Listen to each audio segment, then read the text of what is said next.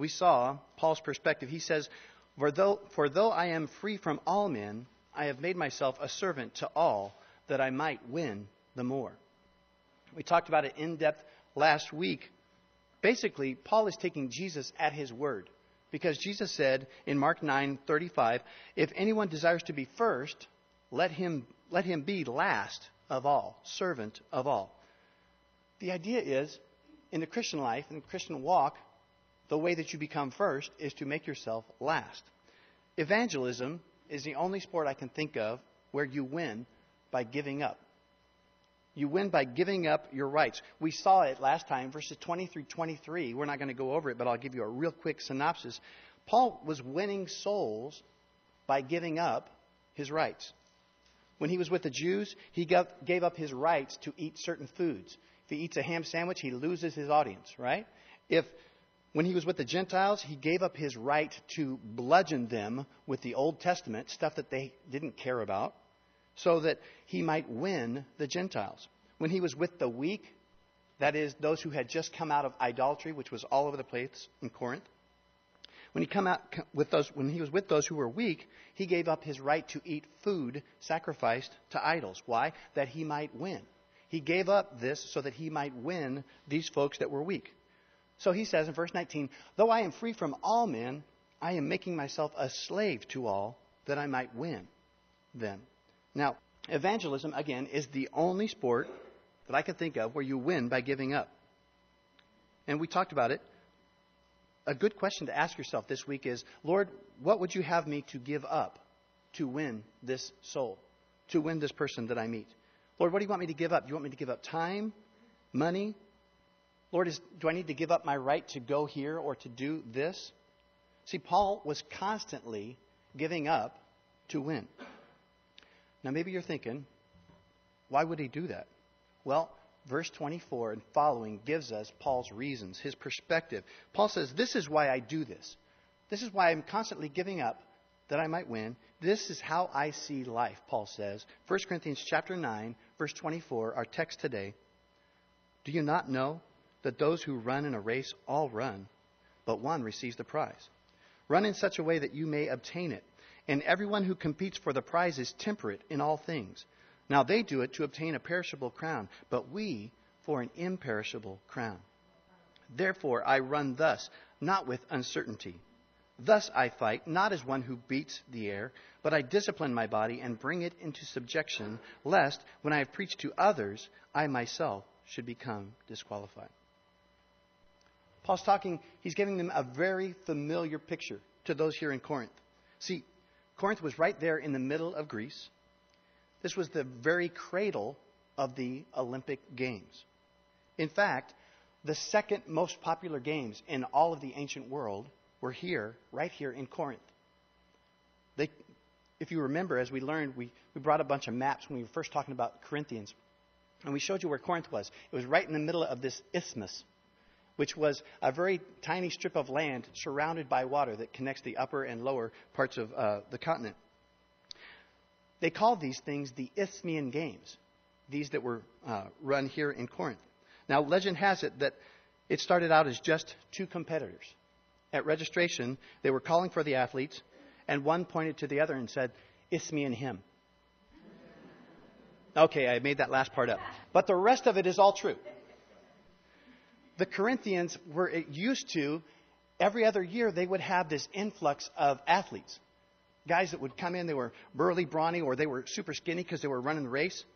There would be this influx of world class athletes coming into the town of Corinth. Verse 24, 1 Corinthians chapter 9, verse 24, Paul says, Do you not know that those who run in a race all run, but one receives the prize? Run in such a way that you may obtain it. How many people have been in a marathon? How many people have been to a marathon? How many people have watched a marathon on TV? A marathon is 26.2 miles of pure drudgery.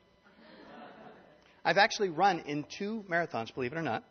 Now, I was not in it to win it. I was in it just to finish the thing. And if you were to go to any marathon or watch it on TV, you will find all sorts of people. You'll find some just like me who were in it to finish it. You'll find some who are in it for the t shirt. At the Boston Marathon, they actually had to, uh, you, had, you have to qualify now because for so long it got to be such a popular event, it was on TV. There would be people that would show up just to be on TV. They would run 100 yards and then take a left and go have a sandwich. Just, they were in it for a minute. But then there's a few, at every marathon, there's a few, a very, very few, five, maybe ten, who are actually in it to win it. They actually think, they, they know they have a chance to win this thing. Now, I have never met one.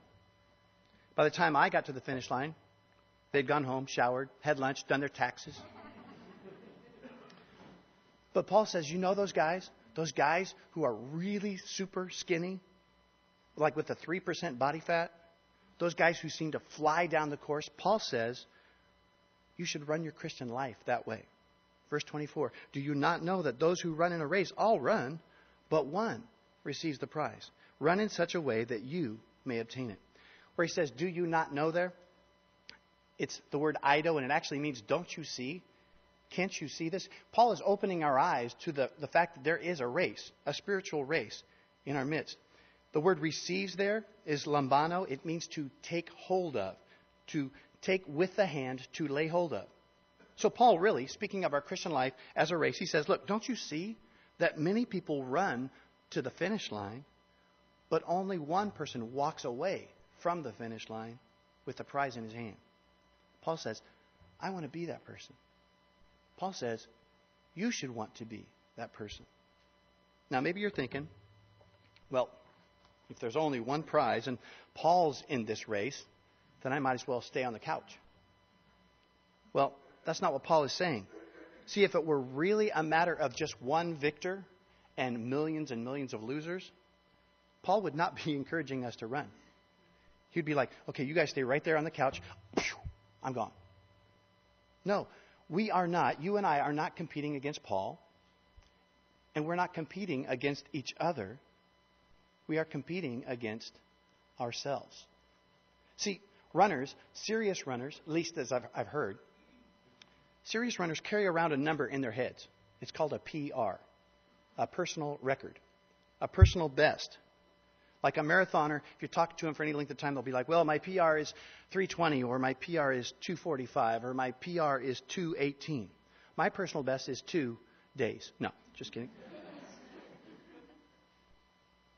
but they carry around this number called a PR, a personal best. Hebrews 12:1. The, the author, I think it's Paul, by the way. The author says, "Let us run with endurance the race set before us." And the implication is that the race your race is different than my race. Your finish line, my finish line is our full potential, your personal best. The very best life that you personally can live for God. And by the way, God is paying attention to your PR, your personal record. Paul says here, look, are you in it to win it? Verse 25. And everyone who competes for the prize is temperate in all things. Stop there. The New Living Translation says it this way All athletes practice strict self control.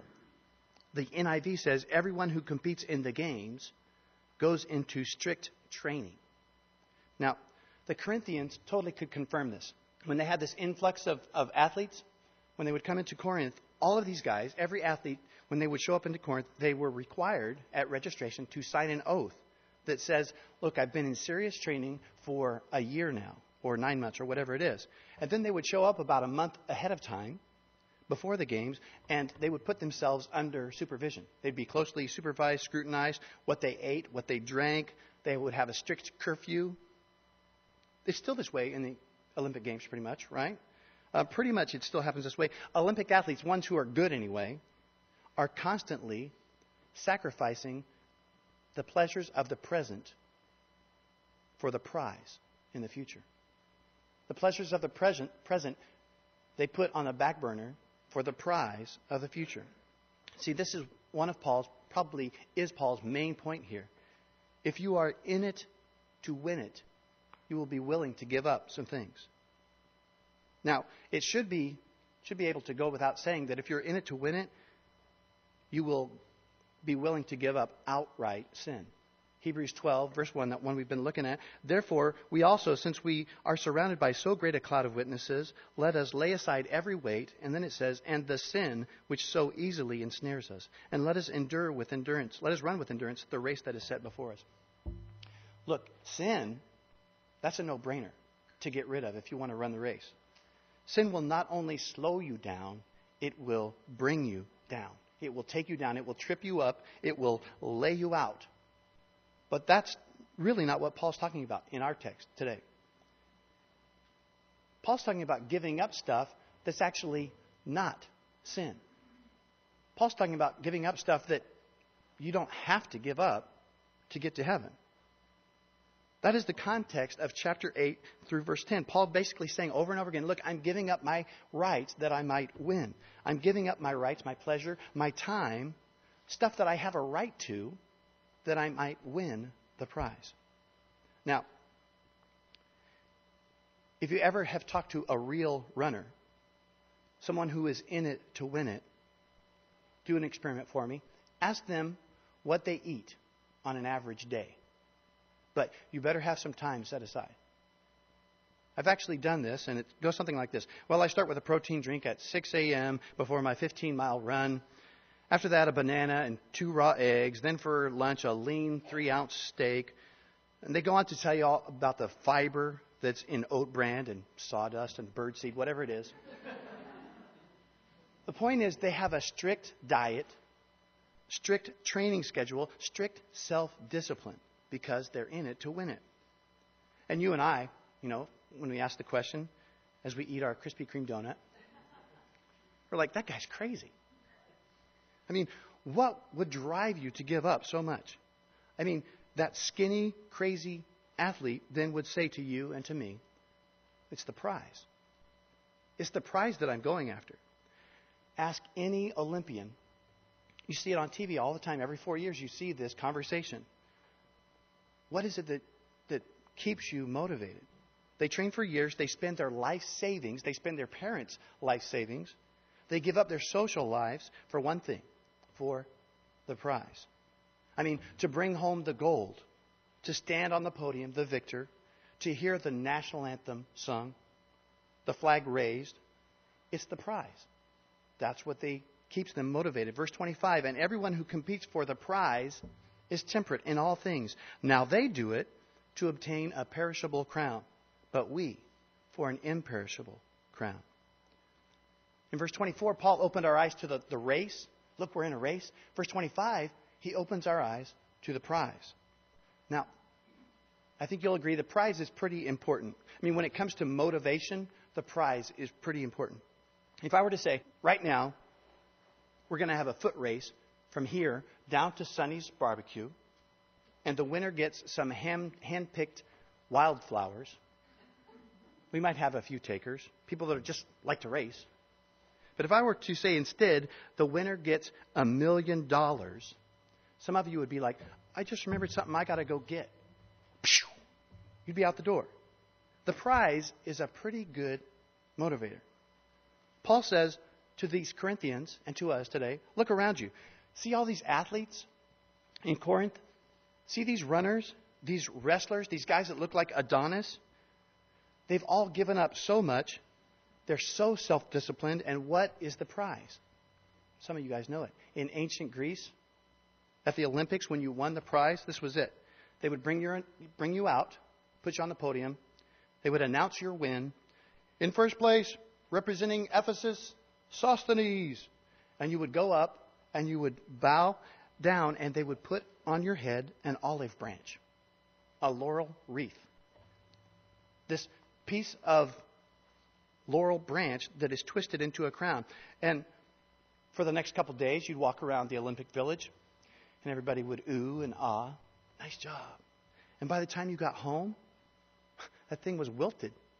It was dead. People would be like, oh, so you got a, a rag on your head there, a weed.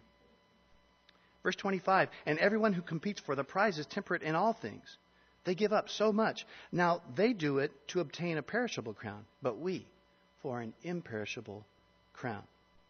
I forgot to bring it, but I was going to show you my, my medal, my Disney medal. It's a little shape of a Mickey Mouse, and it's made of, it's not gold. I know it's not that. Maybe brass if we're lucky. But, it, but it's better than a, a laurel wreath as far as durability. But 2 Peter chapter 3 verse 10 says that there's coming a time when even that made of brass or gold or whatever it is, he says, but the day of the Lord will come as a thief in the night, in which the heavens will pass away with a great noise, and the elements will melt with fervent heat. Both the earth and the works that are in it will be burned up. Here's an application for you. Everyone, I believe, in this room is working for something right now. I mean, you're sacrificing for something. A thousand years from now, the thing that you're sacrificing for, will it still be around? Will it still remain? Paul's point is look, if world class athletes are willing to give up so much for a crown that lasts for a couple days, how much more should we be willing to give up for a crown that never fades away? Olympic athletes are constantly sacrificing the pleasure of the present for the prize in the future. That should describe you and me as Christians.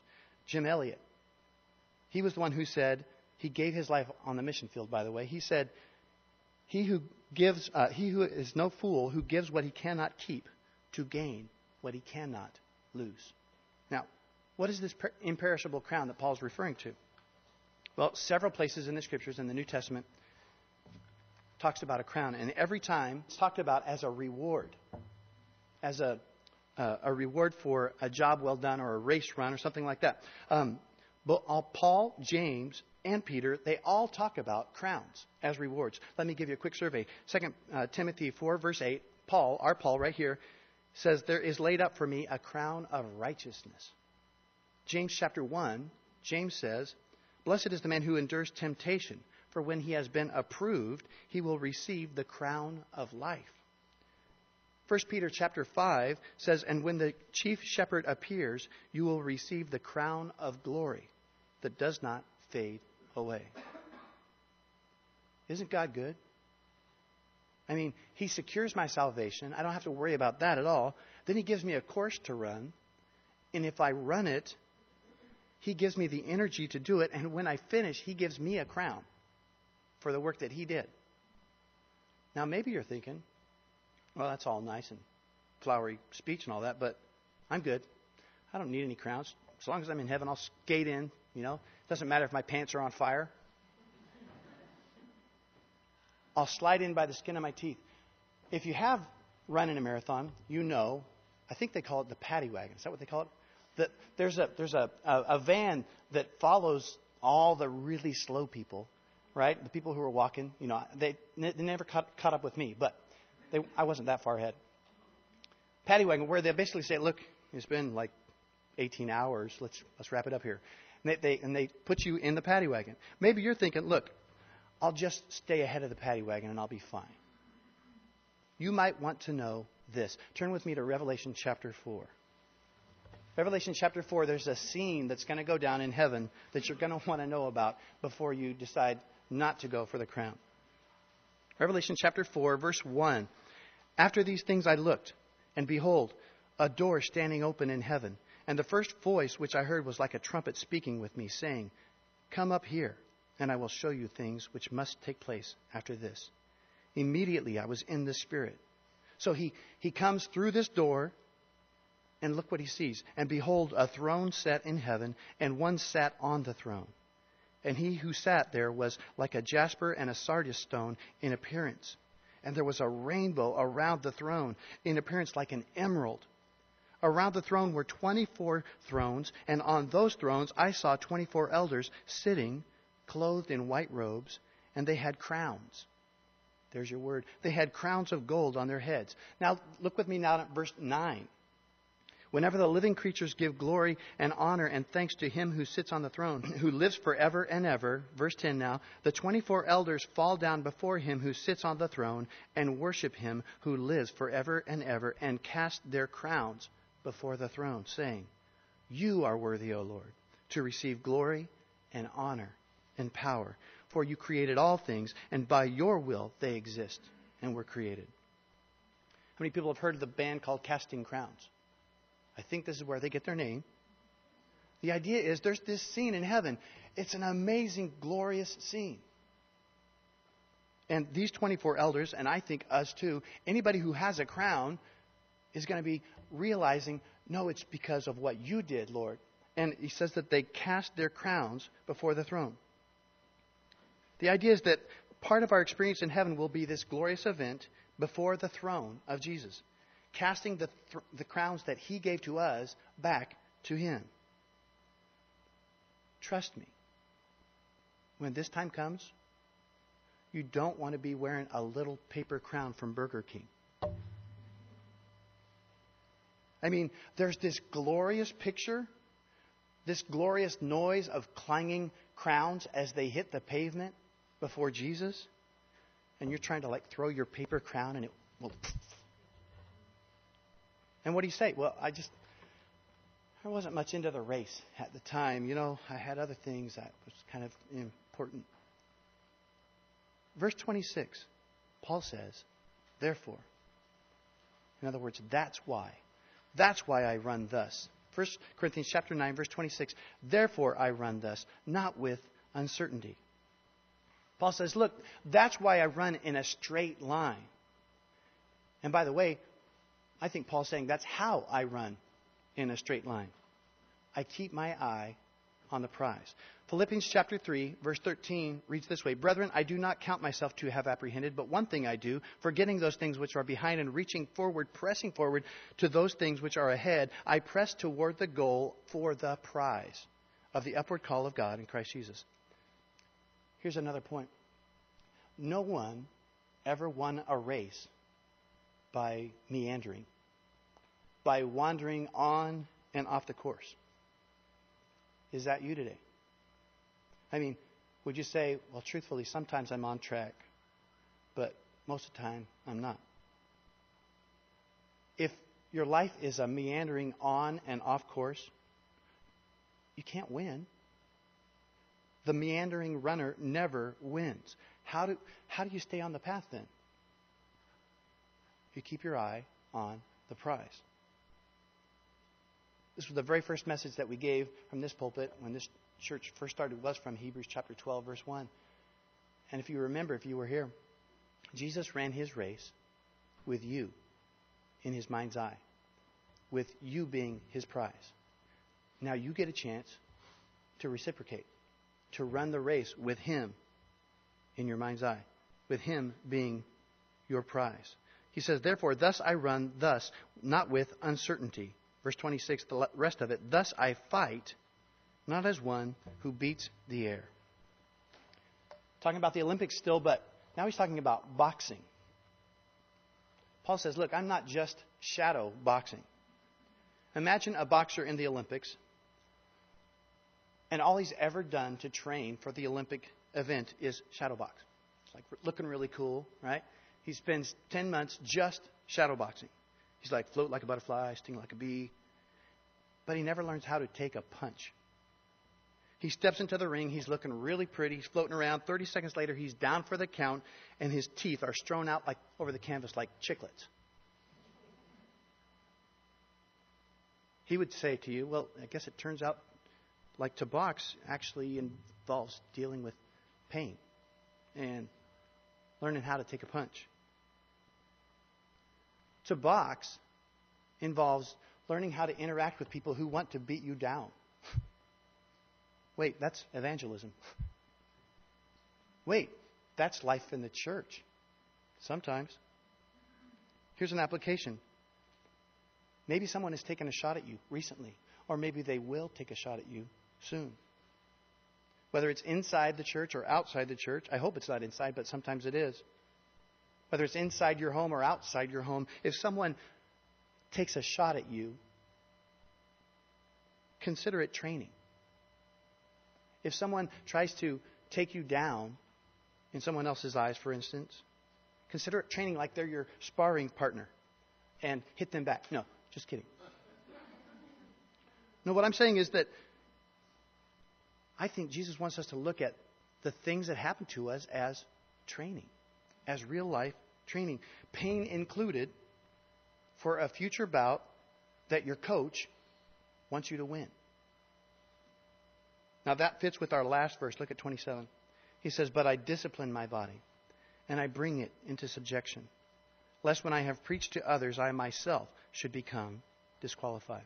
The word discipline there actually means, totally fits, to beat black and blue, to smite so as to cause bruises and livid spots. Like a boxer, one who buffets his body handles it roughly, disciplining by hardships. And the, where it says into subjection, it actually means to lead away into slavery, to claim as one's slave. Now we're back to the slavery illustration that we started in verse 19. Paul says, Look, I make myself a slave to all that I might win. Now, any athlete worth his salt knows what I'm talking about here. How many people, I shouldn't ask too many direct questions here. Many people know what it's like to exercise like with a, a real goal in mind, like, you know, like I'm really kind of going for it? Yeah, okay, all right. There's this conversation that you have with yourself. I know this conversation. Again, not that I'm a world class athlete, but I know this conversation that you have with yourself. It goes something like this You're on the last couple miles of your training session, or the last 10 minutes of your run, or whatever it is, and your body says, that's it. I'm done. Where's the couch? But your mind says to your body, wait, you don't make that decision. I do.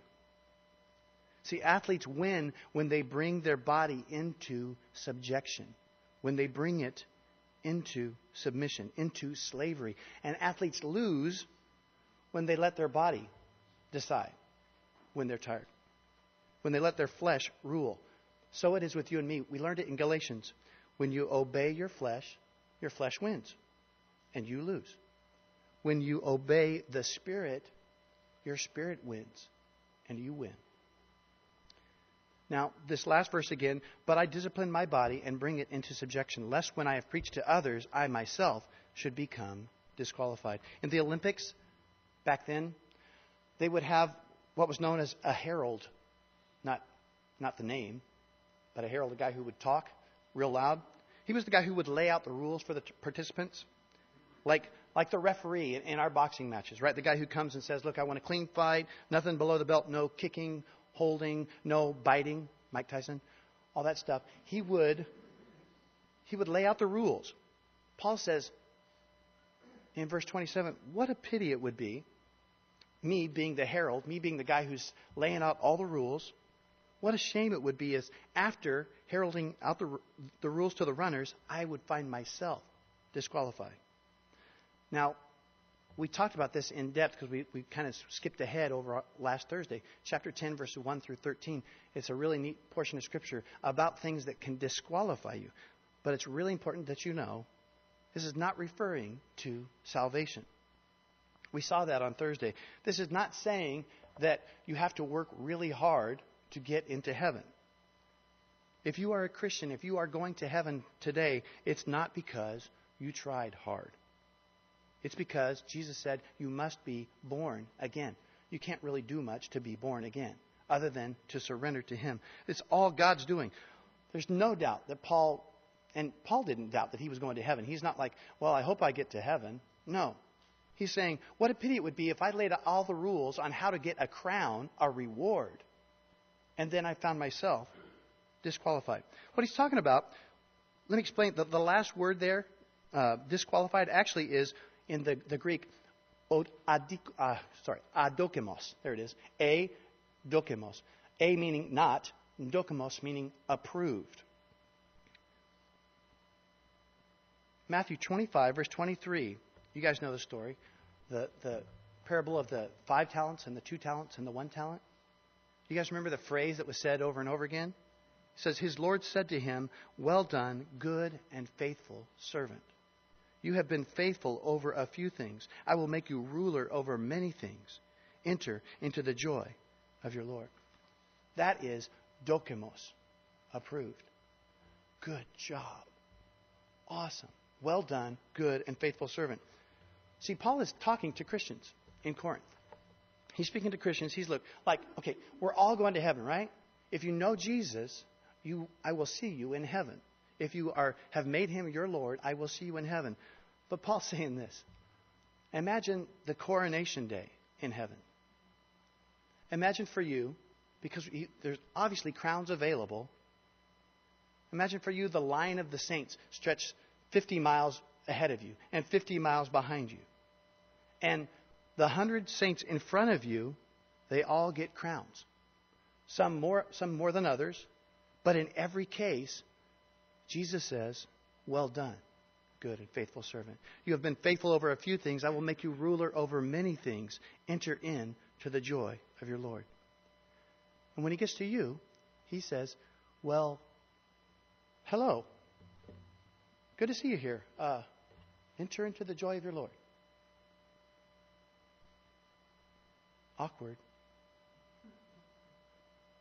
I mean, no, no crown, no attaboy, no approved. Now listen, still loved, but no approved. Paul says, I don't want that to happen. Now, what did happen with Paul? What happened at the end of his life? You can turn with me if you want to, but you don't need to. 2 Timothy chapter 4, verse 7. Paul, who was so concerned about this, made this his goal. He says, chapter, uh, chapter 4 of 2 Timothy, he's, he's, these are the very last days of his life, and he says, I have fought the good fight. I have finished the race. I have kept the faith. Finally, there is laid up for me the crown of righteousness, which the Lord, the righteous judge, will give to me on that day, and not to me only, but also to all who have loved his appearing. Did you hear that last sentence? Not to me only. You guys understand? Do we understand there is a crown waiting for you in heaven? At least one. Are you in it to win it?